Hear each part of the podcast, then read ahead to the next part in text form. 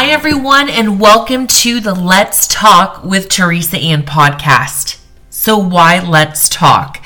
Well, the very thing I got in trouble for when I was young is now what I get to do for real. So, here I was misusing the gift of gab, and now I'm getting to use that gift to point people back to Jesus. Now, here, if you know me, at all, you know that I love to deliver encouragement to people that I'm around and to my listeners in overcoming what we naturally see and live a life of heavenly perspective in Christ Jesus. I used to see life so negatively, but now I am so intentional in seeing life with life giving perspective because really it saves our lives and lives of others around us. But with that said, this is all about living a generous life that shines the light of God no matter the darkness, inspiring us to live a life worth talking about. So come on, grab your drink, have a seat, and let's talk with Teresa Ann.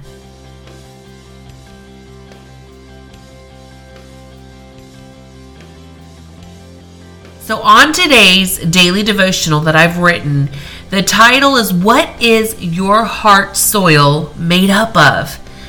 Today, I reminded y'all to ask God for a heart that is likened to fertile soil. This reminder was from Matthew 13 as Jesus showed how the seed was likened to the Word of God, and the different soils that he talks about are the various conditions of our hearts. It's incredible that when he talks about the seed that falls into the fertile soil, it produces a 30, 60, and a hundredfold return more than it was originally planted. That just is so cool. As Jesus taught on the four types of our heart soil, these are the ones that he mentioned. The first is on the footpath, the second is shallow soil and underlying rock, the third, thorny soil, and the fourth is fertile soil. So, on the first one, when seeds are sown on the footpath, it shows in Matthew 13 that the birds came and ate them. So, listen, this is what Jesus explains that when we have this kind of heart, that it represents when we hear the word of God, but yet we don't have the ability to understand it. And so the enemy comes and snatches it. Then, when seeds are sown on the shallow and underlying rock, it wilts under the hot sun and it dies because its roots are not deep.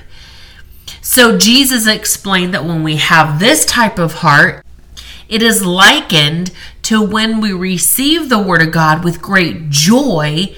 But since we don't have deep roots, the pressures cause us to not last long. These are the people who fall away as soon as they have problems or are persecuted for believing God's word. Now, this is from Jesus himself, okay? This is what he's saying.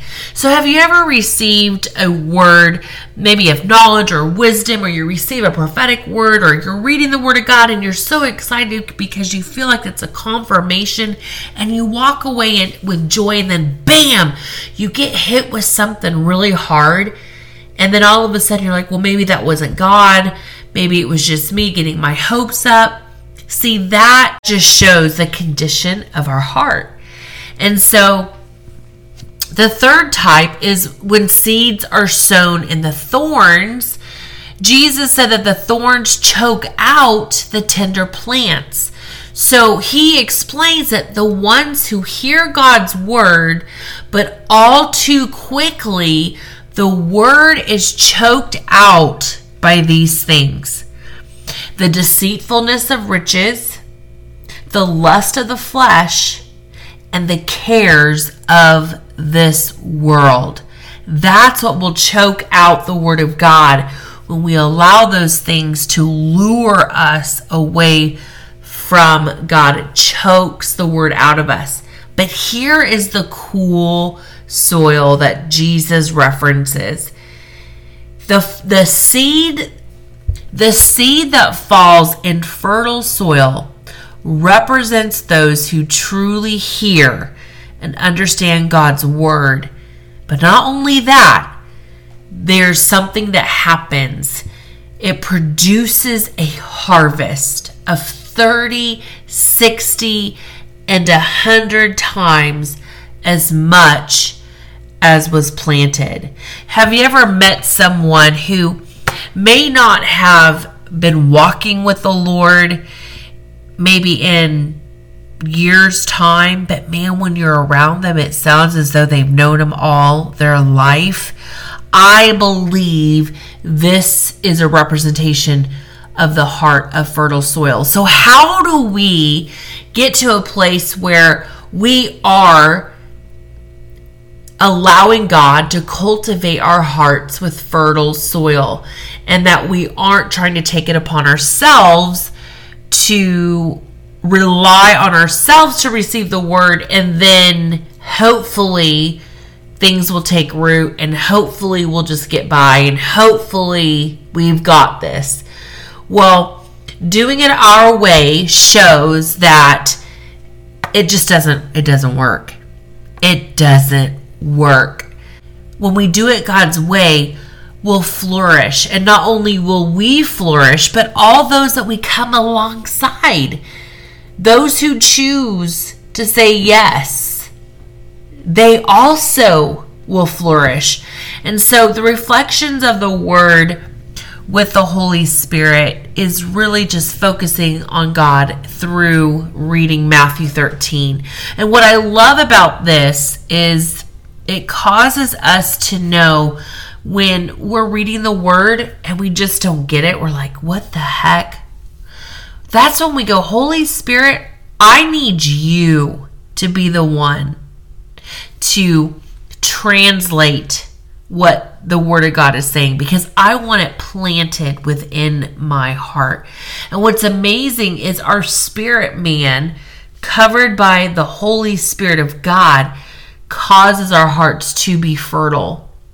And so, the only way that our hearts can constantly have this condition of fertile soil is when we are intimate with God every day, meditating on the Word day and night. So let's talk. Did you identify which heart is yours?